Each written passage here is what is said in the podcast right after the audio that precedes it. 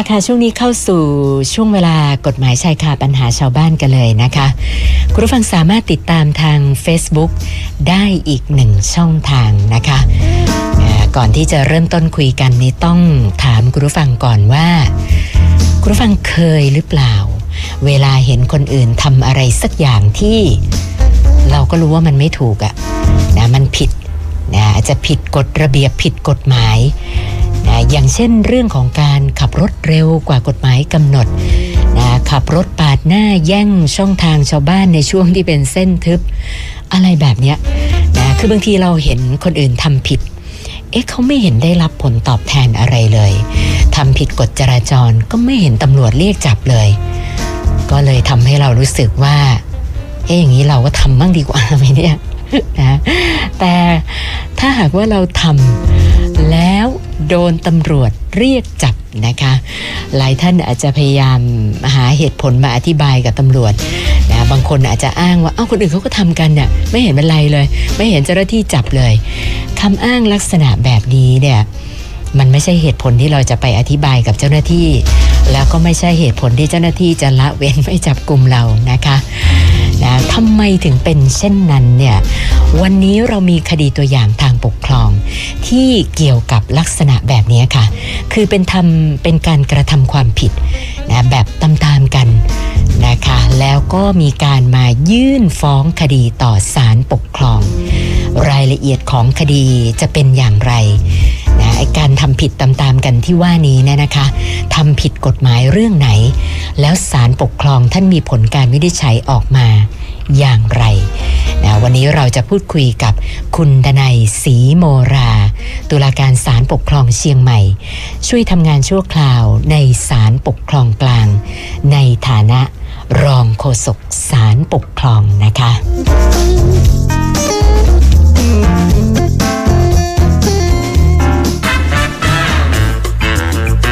กฎหมายชายคาปัญหาชาวบ้าน โดยสารปกครอง สวัสดีค่ะท่านรองคะครับสวัสดีครับคุณสุนันท์สวัสดีครับท่านผู้ฟังครับ ค่ะท่านรองคะคดีวันนี้ไม่ทราบว่ารายละเอียดของเรื่องราวที่เกิดขึ้นเป็นยังไงคะครับเอ่อเรื่องนี้ก็มีผู้ฟ้องคดีรายหนึ่งนะครับเขาเป็นเจ้าของบ้านทาวน์เฮาส์ ซึ่งบ้านทาวน์เฮาส์นี้ก็อยู่ในหมู่บ้านนะครับ หมู่บ้านจัดสรรเขาก็ซื้อบ้านนี้มา ทีนี้เอออยู่มาวันหนึ่งเขาก็เห็นว่าบ้านนี้ก็น่าจะมีการต่อเติมเพิ่มขึ้นนะครับค่ะเขาก็เลยต่อเติมทางด้านหน้านะครับ ด้านหน้าเพิ่มขึ้นมาอีกห้องหนึ่งแล้วก็ด้านหลังนะครับ ก็เพิ่มอีกห้องหนึ่งอย่างทางด้านหน้าด้านหลังนะครับ ซึ่งในตอนที่เขาจะต่อเติมเนี่ยก่อนที่เขาจะสร้างเพิ่มขึ้นมาเนี่ย เขาก็ได้ไปขอความยินยอมจากบ้านข้างเคียงแล้วนะครับค่ะก็ไปได้ได้รับความยินยอมเป็นหนังสือถูกต้องเลยนะครับ เขียนมาเป็นหนังสือเลยว่าเนี่ยยินยอมให้เขาทำต่อเติมด้านหน้าด้านหลังด้วยนะฮะหลังจากนั้นผู้ฟ้องคดีก็ได้ไปดำเนินการต่อเติมอาคารนะครับจ้างผู้รับเหมามาดำเนินการ ก็สร้างเสร็จเรียบร้อย ได้เข้าไปใช้พื้นที่เป็นที่อยู่อาศัย แต่จากนั้นไม่นานนะครับเขาบอกว่า ทาวน์เฮาส์เนี่ยมันก็ต้องมีห้องติดติดๆกันใช่ไหมฮะค่ะในทาวน์เฮาส์เนี่ย ห้องที่ติดติดถัดไปเนี่ย ก็ได้ทำหนังสือร้องเรียนครับอ้าวไปยังนายกองค์การบริหารส่วนตำบลคือทาวน์เฮาส์นี่อยู่ในเขตเอ่อจังหวัดนนทบุรีครับค่ะซึ่งในจังหวัดนนทบุรีนี้ก็ถ้าเป็นเอ่อพื้นที่ที่อยู่นอกเขตเทศบาลเนี่ย ก็จะเป็นพื้นที่ที่อยู่ในความรับผิดชอบของ องค์การบริหารส่วนตำบลนะครับ ก็มีนายกองค์การบริหารส่วนตำบลนี่เป็นเจ้าพนักงานท้องถิ่นนะครับ ที่จะดูแลในเรื่องของการก่อสร้างอาคาร ก็ไปร้องเรียนว่าผู้ฟ้องคดีเนี่ยมีการต่อเติมอาคารโดยผิดกฎหมาย ทางท่านนายกองค์การบริหารส่วนตำบลก็เลยได้มอบหมายเจ้าหน้าที่เข้าไปดำเนินการตรวจสอบบ้านของผู้ฟ้องคดีค ผลการตรวจสอบก็พบว่าบ้านของผู้ฟ้องคดีเนะครับ มีการต่อเติมอาคารเต็มพื้นที่จริงครับ แล้วก็การต่อเติมเนี้ยก็ไม่ได้มีการมาขออนุญาตต่อเติมอาคารอย่างถูกต้องนะฮะก็เป็นไปตามที่เอ่อเพื่อนบ้านได้มีหนังสือร้องเรียน ฉะนั้นเอ่อทางท่านนายกองค์การบริหารส่วนตำบลก็เลยมีคำสั่งให้ผู้ฟ้องคดีเนี่ยหรือถอนอาคารส่วนที่ต่อเติมโดยไม่ได้ขอรับอนุญาตนะครับค่ะให้แล้วเสร็จเนี่ยภายใน 30 วันนับแต่วันได้รับคำสั่งครับอ๋อค่ะ แล้วเราไม่ทราบผู้ฟ้องคดีพอได้รับคำสั่งแล้วนี่ ปฏิบัติตามหรือเปล่านะคะท่านรอง ครับผู้ฟ้องคดีเขาก็ไม่เห็นด้วยกับคำสั่งดังกล่าวนะครับ ก็ได้ค่ะมีหนังสืออุทธรณ์นะครับ คือในกรณีที่เอ่อประชาชนที่ได้รับคำสั่งของเจ้าพนักงานท้องถิ่นไม่ว่าจะอยู่ในเขตกรุงเทพมหานคร หรือในเขตเทศบาลหรือเขตองค์การบริหารส่วนตำบลก็แล้วแต่ ถ้าหากไม่เห็นด้วยกับคำสั่งของเจ้าพนักงานท้องถิ่นที่ว่านี้ก็สามารถอุทธรณ์ ก็จะมีคณะกรรมการพิจารณาอุทธรณ์ก็ขึ้นกับออยู่แต่ละจังหวัดนะฮะอย่างที่จังหวัดนนทบุรีนี่ก็ชื่อว่าคณะกรรมการพิจารณาอุทธรณ์ในเขตเทศบาล และในเขตราชการส่วนท้องถิ่นอื่น ในจังหวัดนนทบุรีนะเพราะว่าในจังหวัดนนทบุรีก็มีทั้งเทศบาล แล้วก็มีทั้งองค์การบริหารส่วนบล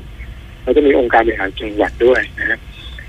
ซึ่งทางคณะกรรมการที่ว่าเนี่ยชื่อยาวๆเนี่ยนะครับ ก็ได้พิจารณาอุทธรณ์แล้วก็เห็นว่า ผู้ฟ้องคดีก็ได้ทำการก่อสร้างดัดแปลงอาคาร โดยไม่ได้รับอนุญาตจากเจ้าพนักงานท้องถิ่น ถือว่าเป็นการกระทำที่ฝ่าฝืนพระราชบัญญัติควบคุมอาคาร พศ 2522 เจ้าพนักงานท้องถิ่นก็จึงมีอำนาจนะครับในการออกคำสั่ง แม้ว่าผู้ฟ้องคดีจะอ้างว่าได้รับความยินยอมเป็นหนังสือจากเพื่อนบ้านนะครับ ให้สามารถก่อสร้างได้เนี่ย อันนี้ก็ถือว่าเป็นความยินยอมกันในทางส่วนตัวไม่เกี่ยวกับทางบ้านเมือง เพราะอันนี้ ทางกฎหมายบ้านเมืองนี่สำคัญ ก็คือว่าการจะก่อสร้างอาคารอะไรต่างๆเนี่ยต้องไม่ขัดต่อพระราชบัญญัติควบคุมอาคารพศ 2522 และกฎกระทรวงที่เกี่ยวข้องดังนั้นจะมาอ้างว่าเพื่อนบ้านยินยอมนี่ไม่ได้ครับ ต้องดูกฎหมายด้วยค่ะดังนั้นคณะกรรมการพิจารณาอุทธรณ์ก็จึงเอ่อวินิจฉัยให้ยกอุทธรณ์ครับอ๋อค่ะหมายหมายความว่าพอผู้ฟ้องคดีเขาทราบผลอุทธรณ์แล้ว เขาก็เลยมาฟ้องที่ศาลปกครองต่ออย่างนั้นหรือเปล่าคะครับก็ พออันนี้เขามันสิ้นสุดทางฝ่ายบริหารแล้วเพราะว่าผู้ออกคำสั่งคือนายกองค์การบริหารส่วนตำบลก็ออกคำสั่งมาแล้ว คณะกรรมการที่นาอุทธรณ์ก็ยืนตามนายกไปแล้วเท่ากับว่าในทางฝ่ายบริหารเนี่ยสิ้นสุดแล้วทีนี้ก็ต้องมาฟังฝ่ายตุลาการครับที่จะมาแก้ปัญหาให้ ก็ต้องมาฟ้องคดีที่ศาลเพื่ออผู้ฟ้องคดีเขาก็มาฟ้องเพื่อถอนคำสั่งของนายกองค์การบริหารส่วนตำบลแล้วก็คำวินิจฉัยอุทธรณ์ของคณะกรรมการที่นาอุทธรณ์ นะครับ ในคำฟ้องของเขาเนี่ยเขาก็อ้างว่าเขาได้ก่อสร้างอาคารเนี่ยต่อเติมอาคารเนี่ยนะได้ไปว่าจ้างช่างผู้มีความรู้ความชำนาญในการก่อสร้างนะครับ แล้วก็นอกจากนั้นแล้วเนี่ย ในหมู่บ้านเดียวกันเนี่ย ก็มีทาวน์เฮาส์อื่นๆอีกต้องหลายหลังนะครับ ได้มีการต่อเติมอาคารด้านหน้าและด้านหลังเนี่ยเหมือนกับบ้านของผู้ฟ้องคดีเลยค่ะนะแต่ว่าทางนายกองค์การบริหารส่วนตำบลก็ได้อนุญาตให้มีการต่อเติมได้นะไม่เห็นไปสั่งให้รื้อถอนเลย มีเฉพาะผู้ฟ้องคดีรายเดียวเนี่ย ให้รื้อถอนเพราะฉะนั้น การที่เอ่อนายกองค์การบริหารส่วนตำบลนะครับ มามีคำสั่งให้เขารื้อถอนอาคาร แล้วก็การนี้คณะกรรมการพิจารณาอุทธรณ์ยกอุทธรณ์เนี่ย จึงน่าจะไม่ชอบด้วยกฎหมาย เพราะว่ากระทำโดยไม่มีอำนาจหรือนอกเหนืออำนาจหน้าที่นะครับ โดยไม่สุจริตและที่สำคัญก็คือว่าเป็นการเลือกปฏิบัติครับต่อเขาโดยค่ะไม่เป็นธรรมเพราะว่าคนอื่นทีคนอื่นยังสร้างได้นะฮะงั้นเขาก็นำคดีมาฟ้องต่อศาลขอให้เพิกถอนคำสั่งของ นายกเทศมนตรีอ่านายกองค์การบริหารส่วนตำบล แล้วก็คณะกรรมการที่นาอุทธรณ์ครับ ค่ะ ฟังดูเหมือนแม่นายกอบตนี่ลำเอียงกันเห็นเห็นๆนะต่อเติมลักษณะเดียวกันบ้านอื่นทำได้แต่ทำไมของเขาทำไม่ได้อย่างนั้นใช่ไหมคะ ครับอันนี้พอคดีมาที่ศาลเนี่ยศาลก็ต้องไปตรวจสอบข้อเท็จจริงนะครับค่ะคือตรวจสอบเพราะว่าเวลามีคนมาฟ้องคดีที่ศาลศาลพอรับคำฟ้องเสร็จก็ต้องสั่งส่งคำฟ้องไปให้ ผู้ถูกฟ้องซึ่งกรณีนี้ก็คือนายกองค์การบริหารส่วนตำบลและก็คณะกรรมการพิจารณาอุทธรณ์ได้ทำคำให้การ ก็มีการทำคำฟ้องคำให้การ แล้วก็เมื่อมีคำให้การมาแล้วก็จะส่งเอ่อคำให้การนั้นให้กับผู้ฟ้องคดีได้ทำคำคัดค้านคำให้การ แล้วเมื่อได้ทางศาลได้รับคำคัดค้านคำให้การของผู้ฟ้องคดีแล้วก็จะส่งไปให้ผู้ถูกฟ้องคดีคือนายกเทศมนตรีกับคณะกรรมการพิจารณาอุทธรณ์เนี่ยได้ ได้ทำคำให้การเพิ่มเติมอันนี้ก็ถือว่าเป็นการแสวงหาข้อเท็จจริงของศาลครบสี่ขั้นตอนเนี่ยศาลก็จะสรุปแล้วว่าข้อเท็จจริงเนี่ยก็ฟังได้ว่า ความจริงนั้นไม่ได้เป็นไปตามที่ผู้ฟ้องคดีกล่าวอ้างแต่ประการใดเลยครับค่ะเพราะว่าเอ่อทางนายกเทศเอ่อองค์การบริหารส่วนตำบลเนี่ย ไม่เคยได้อนุญาตนะครับ ให้ทาวน์เฮาส์หลังอื่นๆเนี่ยทำการต่อเติมอาคารตามที่ผู้ฟ้องคดีกล่าวอ้างอ๋อแต่เอ่อที่ทาวน์เฮาส์ทั้งหลาย ที่ที่ผู้ฟ้องคดีอ้างเนี่ยมีการต่อเติมเนี่ยก็เป็นการทำโดยพลการแล้วก็ผิดกฎหมาย เช่นเดียวกับผู้ฟ้องคดีครับ ค่ะ อันอันนี้แสดงว่าหลังอื่นๆเนี่ยเขาไม่ถูกร้องเรียนไม่มีการยื่นเรื่องให้ตรวจสอบหรือถอนอะไรอย่างนั้นเจ้าหน้าที่ก็เลย ไม่ได้เข้าไปดำเนินการอย่างนั้นหรือเปล่าคะท่านรอง ครับในเรื่องนี้ทางเอ่อนายกองค์การบริหารส่วนตำบลเนี่ย เวลาเขาทำทำให้การมาเนี่ยเขาก็ต้องอธิบายมานะว่า ที่ผู้ฟ้องคดีมาอ้างว่าเนี่ยเป็นการเลิกปฏิบัติเนี่ย เขาไม่ได้เลิกปฏิบัติอย่างไร ก็คือเขาบอกว่า การที่องค์การบริหารส่วนตำบลมีคำสั่ง ให้ผู้ฟ้องคดีหรือถอนอาคารส่วนที่ดัดแปลงด้านหน้าและด้านหลังของอาคารเนี่ยนะครับ ก็เนื่องจากว่าผู้ฟ้องคดีเนี่ยกระทำผิดกฎหมาย และอีกอย่างหนึ่งก็คือว่ามีคนร้องเรียนค่ะเป็นเพราะมีคนมาร้องเรียนครับ แล้วคำร้องเรียนของคนที่เขาร้องเรียนเนี่ยก็เป็นความเดือดร้อนจริง แล้วก็ปรากฏว่าเขาติดตามเรื่องร้องเรียนตลอดนะ คือ คือไม่ถึงว่า คือเรื่องนี้ไม่ใช่ว่าพอผู้ผู้ร้องเรียนมาร้องเรียนปุ๊บแล้วก็นายกก็จะมีคำสั่งปั๊บทันทีนะไม่ใช่อย่างนั้นนะครับ คือนายกเขาก็ไม่ได้มีคำสั่งในทันทีทันใดแต่ว่าก็รอเวลาอยู่เหมือนกัน แต่ว่าปรากฏว่าผู้ร้องเรียนเขาติดตามเรื่องครับเขาก็มีหนังสือมาสอบถามว่าเอาเป็นยังไงร้องเรียนแล้วไปถึงไหนอย่างนี้นะครับฉะนั้นเนี่ยมันก็เป็นบทบังคับนะที่ว่านายกองค์การบริหารส่วนตำบลเนี่ยจะไป อยู่เฉยๆก็ไม่ได้ละนะฮะก็จะต้องไปใช้อำนาจตามกฎหมาย ก็คือต้องเข้าไปตรวจสอบ แล้วถ้าหากมีการกระทำผิดกฎหมายจริงก็ต้องให้รื้อถอน แต่เนื่องจากว่าพระราชบัญญัติควบคุมอาคารปี 2522 เนี่ยซึ่งมีผลบังคับใช้ทั่วราชอาณาจักรไทยเนี่ยนะครับ คือโดยข้อเท็จจริงก็คือ ถ้าไปดูแล้วเนี่ย ผมว่าเกือบทุกหมู่บ้านเลยนะครับ ก็จะมีการต่อเติมอาคารเนี่ยผิดกฎหมายทั้งนั้นแหละครับนั่นน่ะสิโดยเฉพาะการต่อครัวด้านหลังเนี่ยค่ะ นะเพราะว่าส่วนใหญ่พอซื้อบ้านมาแล้วก็รู้สึกว่าครัวมันเล็กไปนะฮะค่ะก็ต้องต่อครัวไปข้างหลังไปอีกเป็นชิดเขตที่ดิน ซึ่งอันเนี้ยมันก็ทำไม่ได้ทั้งนั้นแหละครับ แต่ว่าเมื่อมีคนทำกันอย่างเงี้ยมากมายเนี่ย ถ้านายกไปสั่งให้รื้อทุกหลังเนี่ยนะก็คงจะวุ่นวายนะค่ะมันก็จะกระทบต่อสภาวะความเป็นอยู่ของประชาชนนะที่กระทำความผิดกฎหมายค่ะฉะนั้นเนี่ย คือถ้าก็คือสรุปว่าท่านนายกก็พูด ไปเป็นในๆว่า ก็หลังอื่นเขาไม่มีคนร้องเรียนอะ อืมก็เลยก็ค่ะก็เลยปล่อยไปนะฮะแต่ว่าหลังของผู้ฟ้องคดีเนี่ย คนข้างบ้านเนี่ยเขามาร้องเรียนแล้วเขาติดตามเรื่องด้วยนะครับคืออันนี้ถ้าเราพูดให้ให้ให้ให้ฟังเข้าใจลึกๆก็คือว่า คือปกติเนี่ย เรียกว่าถ้าไม่มีคนร้องเรียนเอ่อทาง ทางฝ่ายบ้านเมืองเขาก็ไม่ทำอะไรก็ปล่อยไปนะครับเราก็ถึงเห็นว่ามีบ้านที่ต่อเติมโดยผิดกฎหมายเยอะแยะไปค่ะนะฮะแต่ว่าถ้าถ้ามีคนมาร้องเรียนแล้วไม่ทำเนี่ยหน้าที่เนี่ย คนที่มีหน้าที่เนี่ยจะเป็นคนผิดแทนนะฮะค่ะอันนี้ไม่ได้นะแล้วมันก็ใช่จะไหมมีกฎหมายอยู่เป็นกฎหมายอาญาคือว่าเป็นเจ้าพนักงานละเว้นต่อการปฏิบัติหน้าที่อะไรพวกเนี้ยค่ะฉะนั้นตรงเนี้ยก็เป็นบทบังคับนะที่ว่าเขาจะต้องทำหน้าที่นะครับ แล้วก็ส่วนการที่ผู้ฟ้องคดีอ้างว่าได้ไปจ้างช่างที่มีความชำนาญมาต่อเติมอาคารเนี่ย ก็ก็อ้างไม่ได้นะครับ เพราะว่าแม้จะเป็นช่างชำนาญขนาดไหนก็ตาม ก็จะต้องเอาแบบแปลนเนี่ยมาให้ทางราชการตรวจสอบก่อนค่ะก็คือจริง ๆ แล้วเนี่ย ถ้าท่านไปอยู่ในหมู่บ้านเนี่ยนะท่านก็จะเห็นนะมีป้ายเขาเขียนติดเอาไว้นะครับ ว่า พื้นที่เนี้ยอยู่ในเขตควบคุมอาคาร การที่จะต่อเติมนะครับก็จะต้องไปขออนุญาตก่อน นี่เขาจะเขียนไว้หมดนะฮะ แต่ว่าโดยทั่วไปเอ่อประชาชนก็มักจะต่อเติมไปเองโดยไม่ไปขออนุญาตมันก็เลยเกิดปัญหาขึ้นอย่างกรณีคดีเนี้ยนะครับ ค่ะค่ะ และพอเรื่องมาถึงศาลปกครองแล้วนี่ไม่ทราบว่าศาลรับฟังแล้วมีความเห็นเป็นยังไงบ้างคะท่านรอง ครับก็คดีนี้ศาลก็ดูจากข้อเท็จจริงก็คือมีรูปถ่ายมาด้วยนะฮะรูปถ่ายมาก็ปรากฏให้เห็นชัดว่า บ้านของผู้ฟ้องคดีเนี่ยก็เป็นทาวน์เฮาส์ทาวน์เฮาส์เนี่ยภาษากฎหมายเขาเรียกว่าบ้านแถวนะค่ะบ้านแถว ซึ่งก็เป็นไปตามคำนิยามอยู่ในกฎกระทรวงฉบับที่ 55 พศ 2543 ซึ่งออกตามเอ่อความในพระราชบัญญัติควบคุมอาคาร พศ 2522 ซึ่งในการที่ผู้ฟ้องคดีไปต่อเติมนี่ก็ปรากฏว่า ไปต่อเติมอาคารด้านหน้านะฮะ ซึ่งปกติเนี่ยตามกฎหมายเนี่ยเขาบอกว่าบ้านแถวเนี่ยมันต้องจากรั้วเนี่ยต้องเว้นเข้ามาสามเมตรค่ะนะฮะก็ปรากฏว่าผู้ฟ้องก็จ้างติดเลย ติดรั้วสามเมตร นะฮะทาวน์เฮาส์ของผู้ฟ้องคดีหน้ากว้างหกเมตรก็คือสามคูณหกเมตรเนี่ยได้ห้องใหญ่ๆห้องหนึ่งเลยนะครับค่ะส่วนด้านหลังเนี่ยกฎหมายบอกว่าให้เว้นสองเมตร จากรั้วมาเนี่ยต้องเว้นสองเมตรค่ะ ผู้ฟ้องก็เต็มต่ออีกเหมือนสอกังนเมตรเต็มพื้นที่ค่ะก็ได้ห้องอีกใหญ่ ๆ อีกอีกห้องหนึ่งนะครับ ตรงนี้ถือว่าผู้ฟ้องคดีเนี่ย ไปต่อเติมโดยไม่ได้รับอนุญาตจาก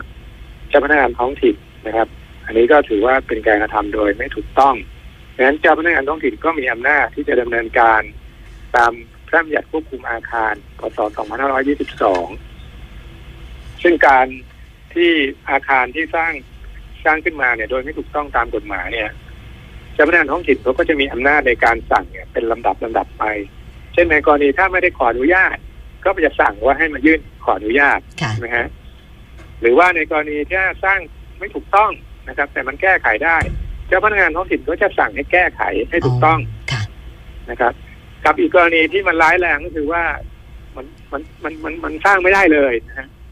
คือมันผิดเลยอ่าอันนี้อต้ย่าองงกรณีของผู้ฟ้องคดีรายเนี้ยค่ะจะไปสั่งให้ให้ทำให้ถูกต้องมันทำไม่ได้อะเพราะว่ามันเป็นการ สร้างเต็มพื้นที่เลยนะฮะค่ะ มันก็ต้องรื้ออย่างเดียว เพราะว่าเขาบอกว่าด้านหน้าต้องห่างสามเมตรเนี่ยนี่สร้างไป คือปกติทาวน์เฮาส์มันก็เว้นสามเมตรอยู่แล้วฉะนั้นมันคือพูดง่ายๆว่ามันสร้างต่ออะไรไม่ได้อีกเลยนะฮะเขาให้เว้นไว้สามเมตรข้างหลังก็ต้องเว้นสองเมตร อย่างเงี้ยมันก็ถือว่าไปปรับปรุงอะไรไม่ได้ละจะไปสั่งให้รื้อให้ไปปรับปรุงใหม่ไม่ได้ ก็ต้องให้รื้ออย่างเดียว แล้วที่ ที่สำคัญอีกอีกอย่างหนึ่งนะครับ ในกฎกระทรวงฉบับที่ห้าสิบห้าเนี่ย มันมีอีกข้อหนึ่งก็คือข้อสามสิบสามครับท่าน คือข้อสามสิบสามเนี่ยเขาจะบอกเกี่ยวกับเรื่องพื้นที่ว่างนะครับ คือไม่ใช่ว่าเรามีพื้นที่เท่าไหร่เนี่ยเราจะสร้างให้เต็มพื้นที่เนี่ย อันนี้ไม่ได้นะครับค่ะเพราะว่าในกฎหมายนี่กำหนดเอาไว้ว่าที่ว่างนะครับ จะต้องมีพื้นที่ว่างเนี่ยไม่น้อยกว่าร้อยละสามสิบหมายความว่าสมมติที่เราเนี่ยหนึ่งร้อยตารางวาเนี่ย เราต้องเว้นที่ไว้สามสิบตารางวานะเราจะไปสร้างบ้านให้เต็มพื้นที่ร้อยตารางวานี่ไม่ได้ค่ะต้องเว้นไว้คือว่าต้องมีที่ว่างร้อยละสามสิบนะครับดังนั้นตรงเนี้ยเอ่อบ้านแถวเนี่ย สร้างเต็มพื้นที่เลย ก็ผิดกฎหมายอยู่แล้ว สร้างไม่ได้นะฮะดังนั้นผิดทั้งในเรื่องของการที่ระยะก็ไม่ได้ คือต้องเว้นสามเมตร ข้างหน้าสามเมตร ข้างหลังสองเมตร พื้นที่ว่างสามสิบในร้อยส่วนค่ะอ๋ออันนี้ในกฎหมายเขาเขาใช้คำว่าของพื้นที่ชั้นใดชั้นหนึ่งที่มากที่สุดนะครับ เมื่อกี้นี้ผมพูดไปเรื่องไอ้ตารางวานั้น ขอแก้ไขนิดนึงไม่ถูกต้อง ต้องเป็นเรื่องเอาพื้นที่ชั้นที่ใดที่มากที่สุดหมายความว่า สมมติว่าในในในทาวน์เฮาส์เราเนี่ย มีชั้นล่างมีพื้นที่ร้อยตารางเมตรเนี่ย เราก็ต้องมีพื้นที่ว่างเนี่ยข้างนอกเนี่ย30สามสิบตารางเมตรค่ะนะครับอย่างนี้ฉะนั้นถ้ามีพื้นที่ว่างไม่ครบตามที่กฎหมายกำหนดไว้เนี่ย ก็ ถือว่าผิดกฎหมายนะครับฉะนั้นในกรณีนี้เนี่ยเมื่อการดัดแปลงอาคารของผู้ฟ้องคดีเนี่ย ไม่มีบริเวณพื้นที่ว่างเหลืออยู่ พฤติการของผู้ฟ้องคดีก็ถือว่าเป็นการกระทำขัดต่อข้อ 33 นะครับ ของกฎกระทรวงฉบับที่ 55 พศ 2543 และเป็นกรณีที่ไม่สามารถแก้ไขให้ถูกต้องได้นะครับฉะนั้นแม้ว่าผู้ฟ้องคดีจะอ้างว่าได้รับความยินยอมจากเจ้าของบ้านข้างเคียงเนี่ย ก็ตามก็นายกองค์การบริหารส่วนตำบลก็มีอำนาจที่จะสั่งให้รื้อถอนอาคารได้นะครับค่ะหลายท่านแค่ฟังคำสั่งของค่ะนายกองค์การบริหารส่วนตำบลก็ชอบด้วยกฎหมาย และเมื่อคำสั่งของนายกชอบด้วยกฎหมายแล้วคำวินิจฉัยอุทธรณ์ก็ต้องชอบด้วยกฎหมายตามไปด้วยครับค่ะค่ะ หลายท่านฟังมาถึงตรงนี้อาจจะรู้สึกว่า เอ๊ะ ผิดเหมือนกัน แต่ว่าชาวบ้านไม่เดือดร้อนไม่มีคนร้องเรียน ก็ไม่เป็นไร อย่างนี้ถือว่าเป็นการเลือกปฏิบัติของเจ้าหน้าที่หรือเปล่าอะคะท่านรองเอ่อเรื่องนี้นะครับศาลปกครองสูงสุดวินิจฉัยไว้เลยครับ เป็นคำในกฎในคำวินิจฉัยนะฮะค่ะท่านก็ดูแล้วว่าศาลวินิจฉัยยังไงศาลบอกว่า แม้ข้อเท็จจริงจะเป็นดังที่ผู้ฟ้องคดีกล่าวอ้างนะครับ ว่ามีอยู่หลายหลังเนี่ยนะครับ ที่สร้าง ผิดกฎหมายแบบผู้ฟ้องคดีเนี่ย ก็ตามนะครับ แต่ผู้ฟ้องคดีก็ไม่อาจอ้างเอาการกระทำที่ผิดกฎหมายของบุคคลอื่น มาเป็นเหตุให้การกระทำที่ผิดกฎหมายของผู้ฟ้องคดีชอบด้วยกฎหมายได้ค่ะและในระหว่างผู้ที่ไม่ปฏิบัติตามกฎหมายด้วยกันแล้ว ไม่ว่าฝ่ายใดฝ่ายหนึ่ง ก็ไม่อาจอ้างเอาเรื่องการเลือกปฏิบัติโดยไม่เป็นธรรมมาเป็นข้ออ้างเพื่อให้ตนหลุดพ้นจากความรับผิดตามกฎหมายได้นะครับดังนั้นค่ะข้ออ้างของผู้ฟ้องคดีในประเด็นเนี้ย ก็จึงฟังไม่ขึ้นครับ ค่ะ เรียกว่าผิดก็คือผิดนะไม่ใช่เหตุผลที่จะมากลับ ให้ผิดเป็นถูกได้อย่างนั้นนะคะครับเอ่อคือไม่ก็ไม่สามารถอ้างเอาคนสิ่งที่คนอื่นทำผิดเนี่ยมามาค่ะอ้างว่าเราทำได้อย่างนี้ไม่ได้ ไม่ใช่เหตุผลนะคะนะสำหรับครับคดีตัวอย่างของเราในวันนี้นะคะ ถ้าลองอยากจะฝากอะไรเป็นข้อคิดปิดท้ายกันอีกสักหน่อยไหมคะ ครับในเรื่องของเออการต่อเติมอาคารอันนี้ ผมก็เข้าใจนะท่านผู้ฟังหลายท่านนะครับ ที่ซื้อบ้านมาก็ส่วนใหญ่ก็จะชอบต่อเติมนะอาจจะไม่ค่อยพอใจกับบ้านที่ตัวเองมีซื้อซื้อมาอาจจะแบบเอ๊ะมันมีพื้นที่ว่างนะจะต่อเติมตรงนั้นนิดตรงนี้หน่อย อันเนี้ยก่อนจะต่อเติมท่านต้องไปศึกษากฎหมายก่อนนะครับ โดยเฉพาะกฎกระทรวงฉบับที่ 55 เนี่ย ท่านไปเปิดตอนนี้ในเว็บไซต์ก็มีนะ ท่านกดเข้าไปว่ากฎกระทรวงฉบับที่ 55 ก็ขึ้นมาละเพค่ะราะฉะนั้นก็ไปดูเลยนะครับเขาจะบอกหมดนะฮะว่า บ้านเนี่ยจะต้องมีห้องขนาดเท่าไหร่ ระยะห่างเท่าไหร่ความสูงเท่าไหร่อะไรเนี่ยมีกำหนดไว้หมดนะครับท่านก็ศึกษาได้ ถึงแม้ท่านจะไปชักจ้างช่างมาแล้วก็บอกว่าให้ช่างทำเนี่ยช่างบอกว่าทำได้ทำได้ อันเนี้ยไม่ได้เลยครับเพราะว่าช่างเนี่ยเขาก็ทำได้หมดแล้วครับ เพราะว่ามีเงินจ้างเขาก็ทำนะฮะค่ะแต่สร้างไปแล้วเนี่ย ถ้าหากมีการมีเพื่อนบ้านไปร้องเรียนนะฮะก็จะเหมือนแบบคดีเนี้นะครับทำให้ทั้งผู้เอ่อเจ้าของอาคารที่ไปต่อเติมอาคารเนี่ย เสียทั้งเงินเสียทั้งเวลาไปนะครับ ฉะนั้นเวลาจะทำเอ่อต่อเติมอาคารเนี่ยก็ต้องศึกษาให้ให้กฎหมายก่อนนะครับ กฎหมายศึกษาไม่ยากครับ เปิดในเว็บ แล้วท่านที่มีที่อยู่ในกรุงเทพมหานครก็จะมีข้อบัญญัติกรุงเทพมหานครว่าด้วยการควบคุมอาคารนี่นะครับ ซึ่งมันก็จะล้อคล้ายๆ กันข้อความคล้ายกันแต่ว่าของกรุงเทพมหานครก็จะเข้มงวดมากขึ้นอีกนะครับ ค่ะ ต้องศึกษากันหน่อยจะได้ไม่พลาด แล้วก็มาประสบปัญหากันทีหลังนะคะ วันนี้ต้องขอบพระคุณท่านรองโฆษกสารปกครอง คุณดนัยศรีโมลานะคะ สละเวลามาพูดคุยให้ความรู้กับพวกเรานะคะ ขอบพระคุณมากค่ะท่านรอง ครับ สวัสดีครับคุณสุนันท์แล้วก็สวัสดีครับท่านผู้ฟังครับ สวัสดีค่ะ